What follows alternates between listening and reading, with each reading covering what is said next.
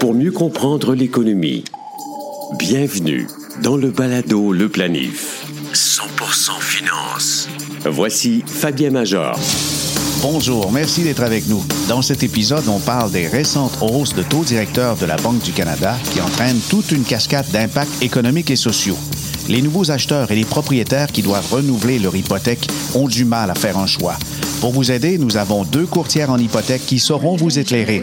Sophie Ferrando et Francesca Pellicano de l'équipe Premium de Multiprêt sont avec nous. Si les taux montent et que le marché immobilier se resserre, reste-t-il des opportunités en immobilier pour les investisseurs?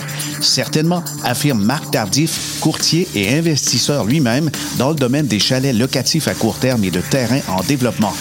Quant à notre capsule historique avec Isabelle Junot, il est question de l'effondrement de l'économie du Japon dans les années 1980, marqué principalement par l'éclatement spectaculaire d'une des plus grosses bulles immobilières jamais vues dans l'histoire. Le balado Le Planif est partenaire d'InfoBref, un nouveau média d'information destiné aux professionnels et aux gens d'affaires. InfoBref vous offre l'essentiel des nouvelles affaires, politiques et techno en 10 minutes par jour. Sous la forme de deux infolettres quotidiennes. Une le matin, l'autre à 16 heures. Elles sont gratuites. Essayez-les. Abonnez-vous à infobref.com. L'indice Nikkei et la décennie perdue. La bulle spéculative des années 1980 au Japon a marqué l'histoire de la bourse.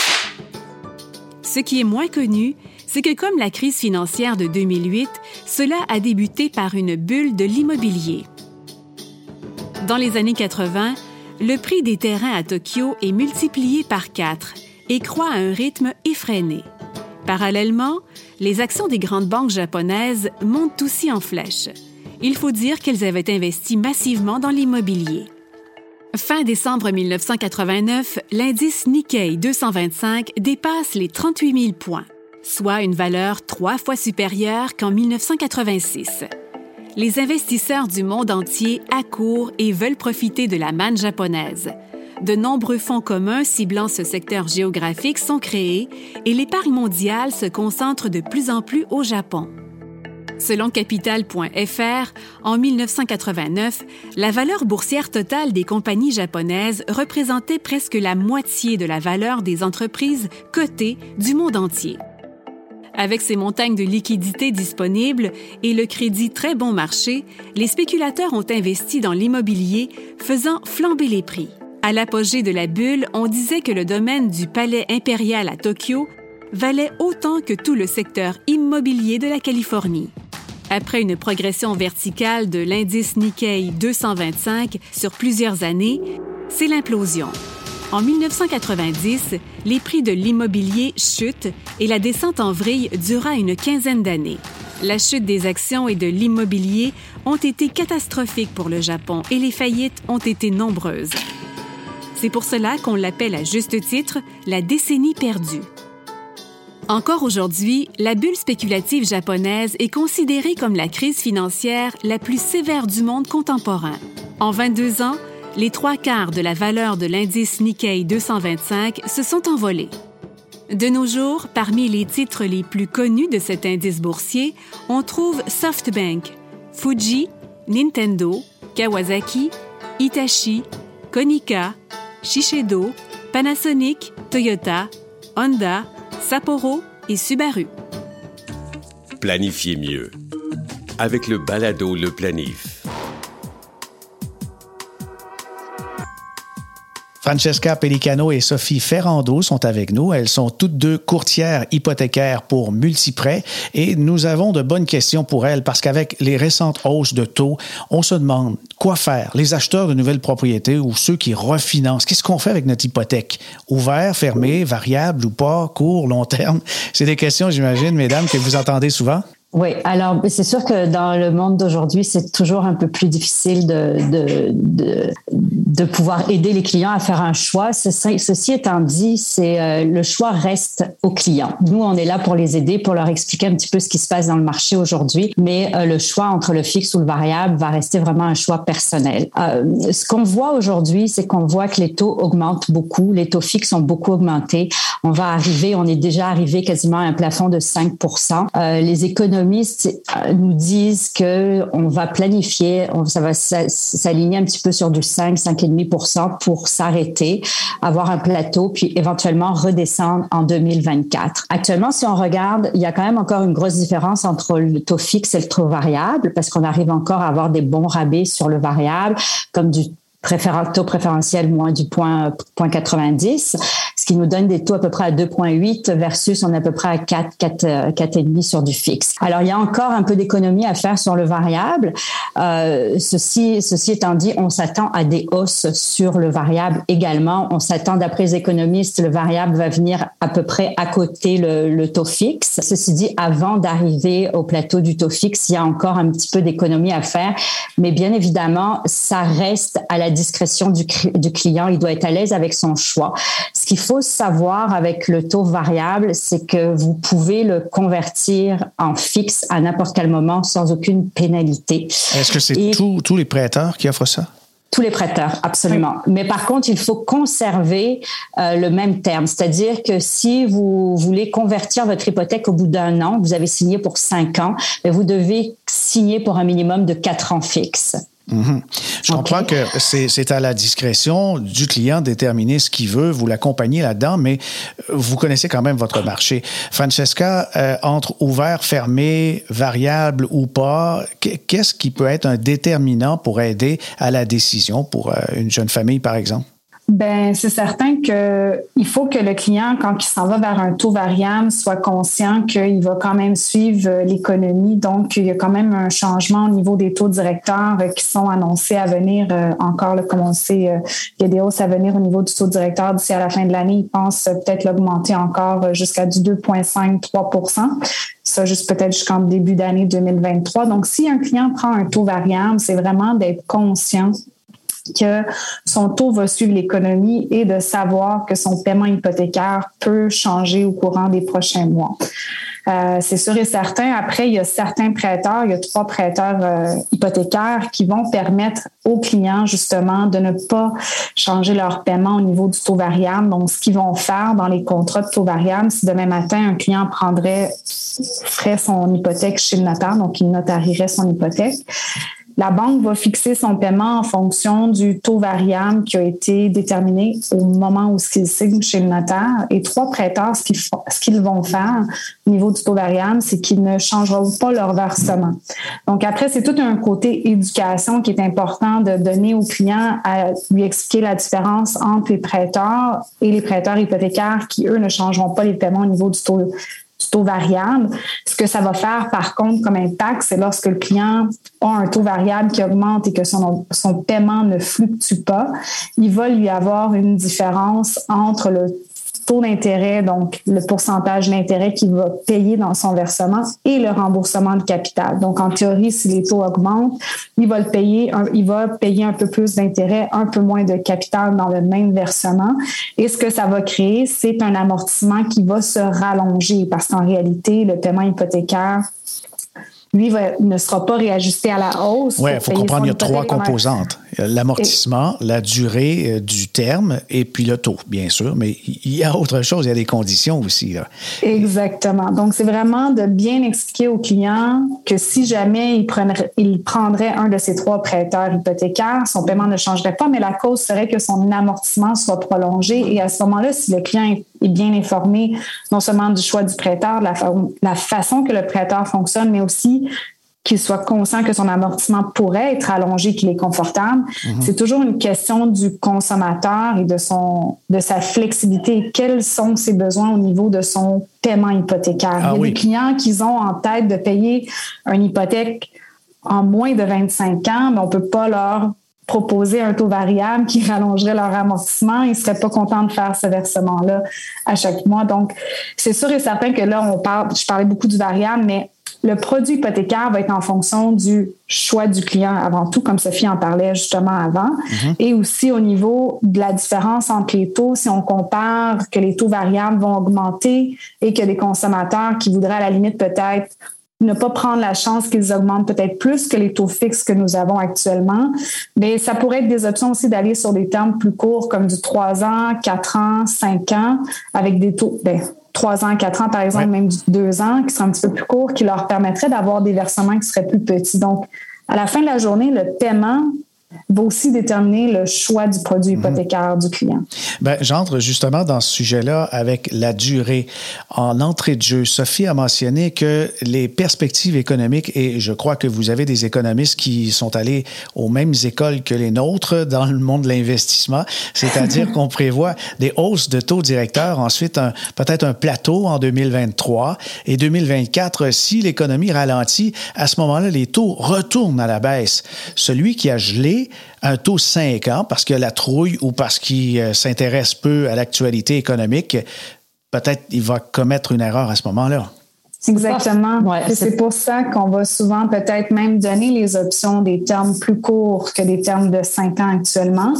Euh, on, va, on, va, offrir les deux options. Si on regarde, exemple, un terme de 3 ans ou de 3 ans et demi qui peut tourner actuellement autour de 4,09 par exemple, ou autour de 4,29 sur un terme de 3 ans versus un 5 ans. Et encore là, les 5 ans, il y a plusieurs facteurs qui vont déterminer le taux du client maintenant, mais si on dit au moins 4,59, quitte qu'il y en a déjà certains prêteurs, certains produits qui vont être à 4,89, ben peut-être que le client ou le consommateur va dire je serais prêt à prendre un terme de 3 ans, 4 ans et justement voir, comme les économistes disent, dans, en 2024, quand les taux vont commencer à redescendre, il y a plusieurs consommateurs qui ne voudraient pas absorber cette hausse de taux-là, qui préféraient plutôt être patients et d'attendre à revoir. Mm-hmm ce que l'économie redescende et renégocier à ce moment-là leur hypothèque. Donc, c'est définitivement une stratégie euh, qui est actuellement très, très, très utilisée par les consommateurs euh, qui leur permet justement de réévaluer éventuellement leur choix de renouvellement hypothécaire.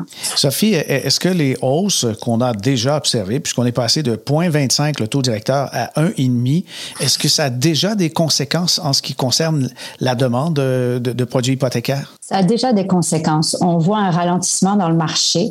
Bon, c'est sûr qu'il y a un ralentissement dans le marché euh, de, la, revente parce qu'il manque beaucoup de propriétés, il manque beaucoup de plus de propriétés à vendre actuellement.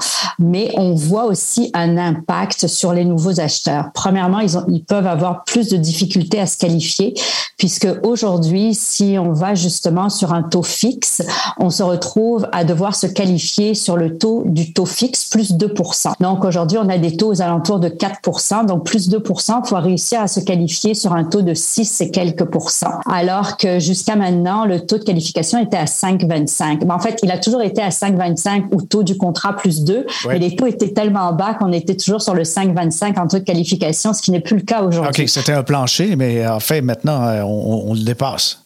On dépasse, ouais, tout à fait. On a dépassé le plancher, sauf encore dans certains taux variables où on peut encore qualifier sur le 5,25. C'est pour ça que certains acheteurs aussi n'auront pas le choix d'acheter avec, s'ils veulent vraiment devenir propriétaires, il va falloir qu'ils se dirigent vers un produit variable parce qu'ils auront peut-être pas la chance de se qualifier sur un produit fixe.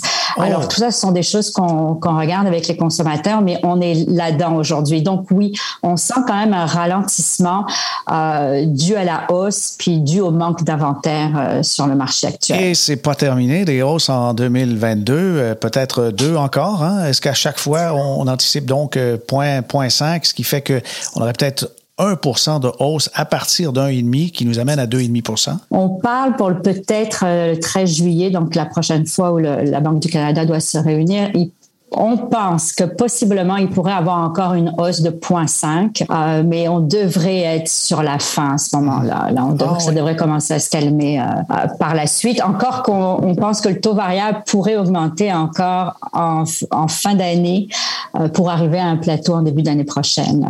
D'accord. Francesca, en terminant, pour les, les jeunes qui souhaitent accéder à la propriété dans les conditions actuelles, qu'est-ce qu'on peut recommander à des jeunes familles? Définitivement de consulter un courtier hypothécaire. ah, ben oui. C'est certain. On ne baigne que dans du financement hypothécaire. On fait que ça à, longueur de journée. Mais euh, surtout pour être bien conseillé au niveau des choix des produits, justement, de cette, cette discussion-là nous permet justement de voir qu'il y a plusieurs produits disponibles, plusieurs options de disponibles et plusieurs façons de qualifier un financement hypothécaire. Et les conditions et pénalités peuvent changer d'une institution à l'autre. Exactement. D'un produit à l'autre. Tout à fait. Et comme on disait tout à l'heure, l'exemple, il y a trois prêteurs qui ne changeront pas le, paiement au niveau d'un taux variable. Il y a plusieurs choses que les consommateurs ne, ne savent pas au-delà de, du taux d'intérêt.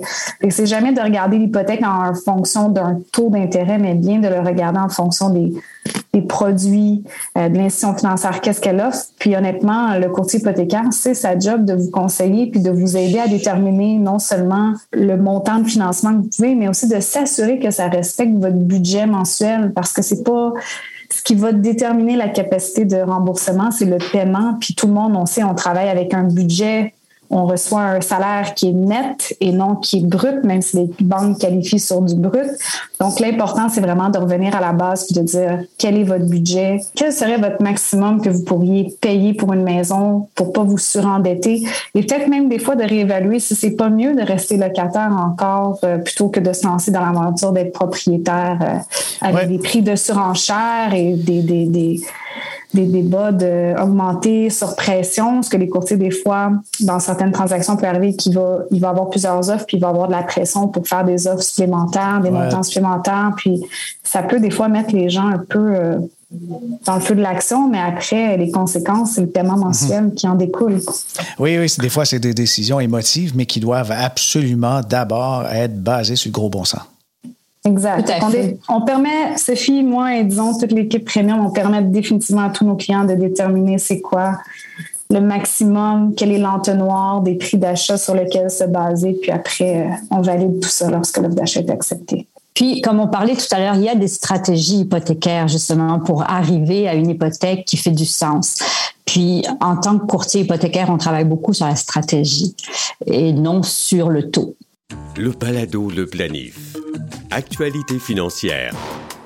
Voici Fabien Major.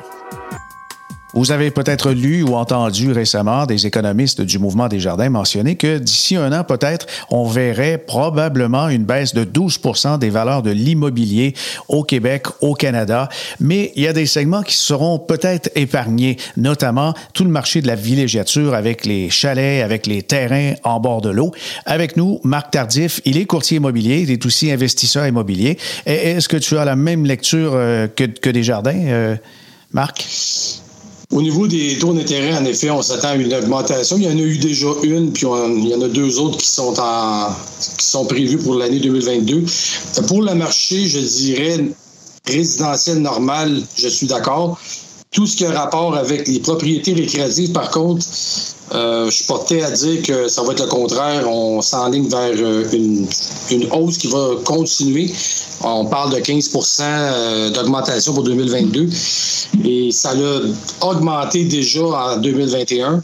L'engouement est vraiment extrêmement grand présentement pour tout ce qui a rapport aux propriétés, surtout les propriétés qui sont au bord de l'eau. Et, et qu'est-ce qui explique justement cette demande accrue pour ce qui est de la villégiature en général, bord de l'eau et chalet locatif?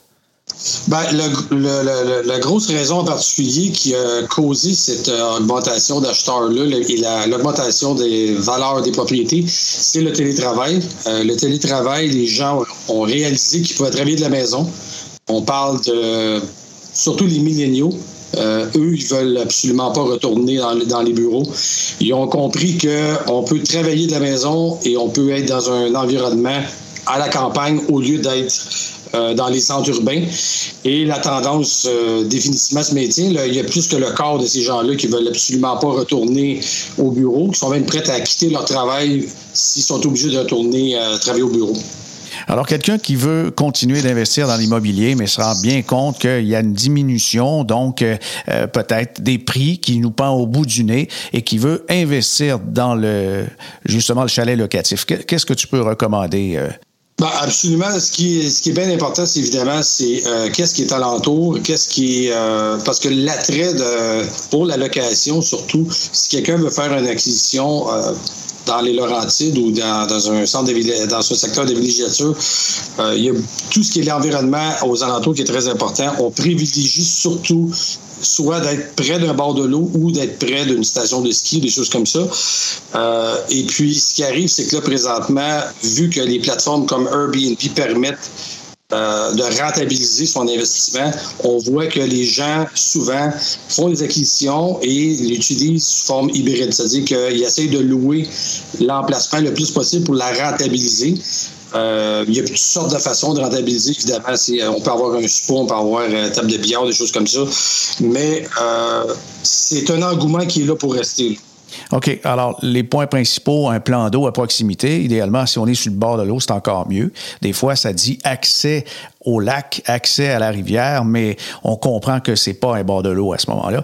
Euh, station de ski, euh, toutes les activités, mais peut-être aussi des, des, choses intéressantes qu'on trouve dans la maison normale, multi, euh, euh les, les, les, maisons d'habitation familiale avec des écoles à proximité, hôpitaux, cliniques, etc. Il y a de plus en plus de villages de toute façon qui sont équipés. Est-ce que c'est aussi un point majeur qui peut jouer sur le prix? Ben, c'est sûr que dans le. Il y a différents investisseurs. Moi, c'est sûr que présentement, ce que je vois le plus dans mon dans ma clientèle, dans les, gens qui m'appellent, qui veulent faire de l'investissement, ben, c'est plus des. pas nécessairement des gens qui veulent s'établir euh, avec une famille, plus des gens qui veulent avoir une propriété secondaire où est-ce qu'ils peuvent, oui, travailler à l'occasion en télétravail, mais qui veulent aussi avoir la possibilité de rentabiliser, euh, de dire qu'on est c'est vraiment important d'être proche d'une école, des choses comme ça. Je suis pas vraiment porté à dire que oui, plus porté à dire eh, qu'est-ce qu'il y a euh, dans les alentours.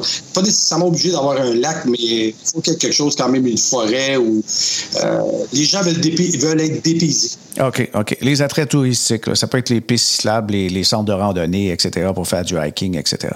OK, Marc, on va revenir euh, donc sur Airbnb parce qu'il y a des règles maintenant provinciales qui encadrent ça. Tu peux nous les rappeler? Qu'est-ce qu'un propriétaire doit convenir s'il veut faire la location court terme avec des plateformes comme ça?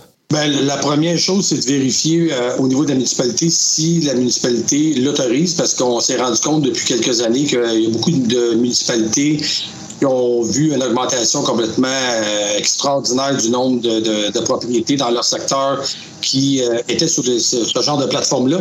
Alors, la première étape, c'est de vérifier est-ce que la municipalité l'autorise. Et par la suite, euh, évidemment, ben, du moment que la municipalité autorise, euh, vous avez la possibilité de, vous afficher sur ce genre de site-là. C'est sûr et certain que euh, il faut penser au ménage, il faut penser à l'entretien, il faut penser un petit peu à faire du, ce qu'on appelle du home staging pour que ça soit intéressant pour les, locataires.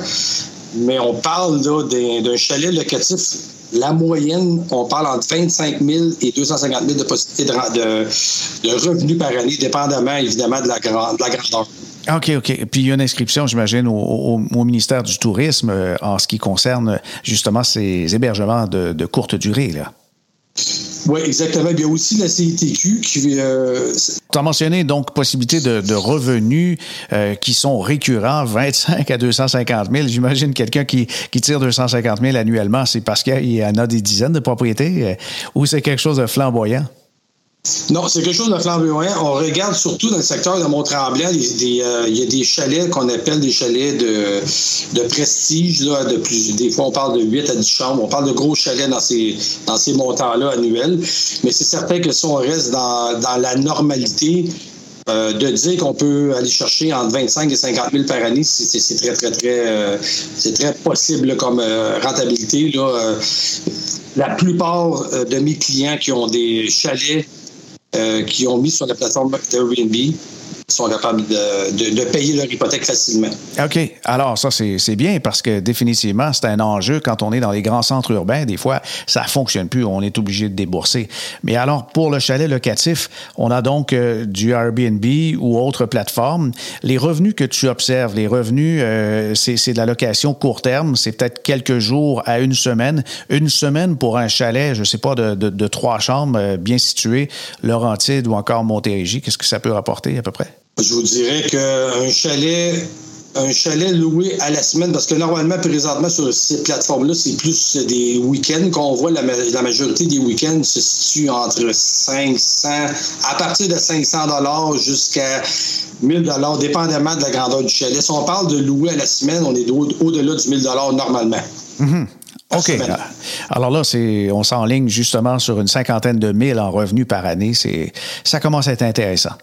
Puis il faut faire attention aussi parce que c'est pas les mêmes tarifs si on est dans le, euh, durant la période des fêtes ou durant la période estivale, euh, surtout si on est proche d'un bord de l'eau. La période estivale, euh, les, les, les, tarifs vont être beaucoup élevés. C'est ce qui est avantageux de travailler sur ce genre de plateforme-là versus avoir un chalet qui est loué à l'année. Évidemment, à l'année, on, on, loue le même prix pour les 12 mois, tandis que sur des plateformes style Airbnb, on peut décider de modifier le prix dépendamment de la période de l'année. Parfait. Maintenant, quelqu'un qui veut partir de son projet là, à partir de scratch, comme on dit en bon québécois, et il, veut s'acheter des terrains. Là aussi, tu observes un, engouement? Oui, ben moi, ça fait 18 ans que je suis dans le milieu de l'immobilier à temps plein. Euh, j'ai moi-même fait des acquisitions il y a une dizaine d'années. J'ai commencé à faire des acquisitions de terrains où j'ai moi-même euh, fait des projets de développement.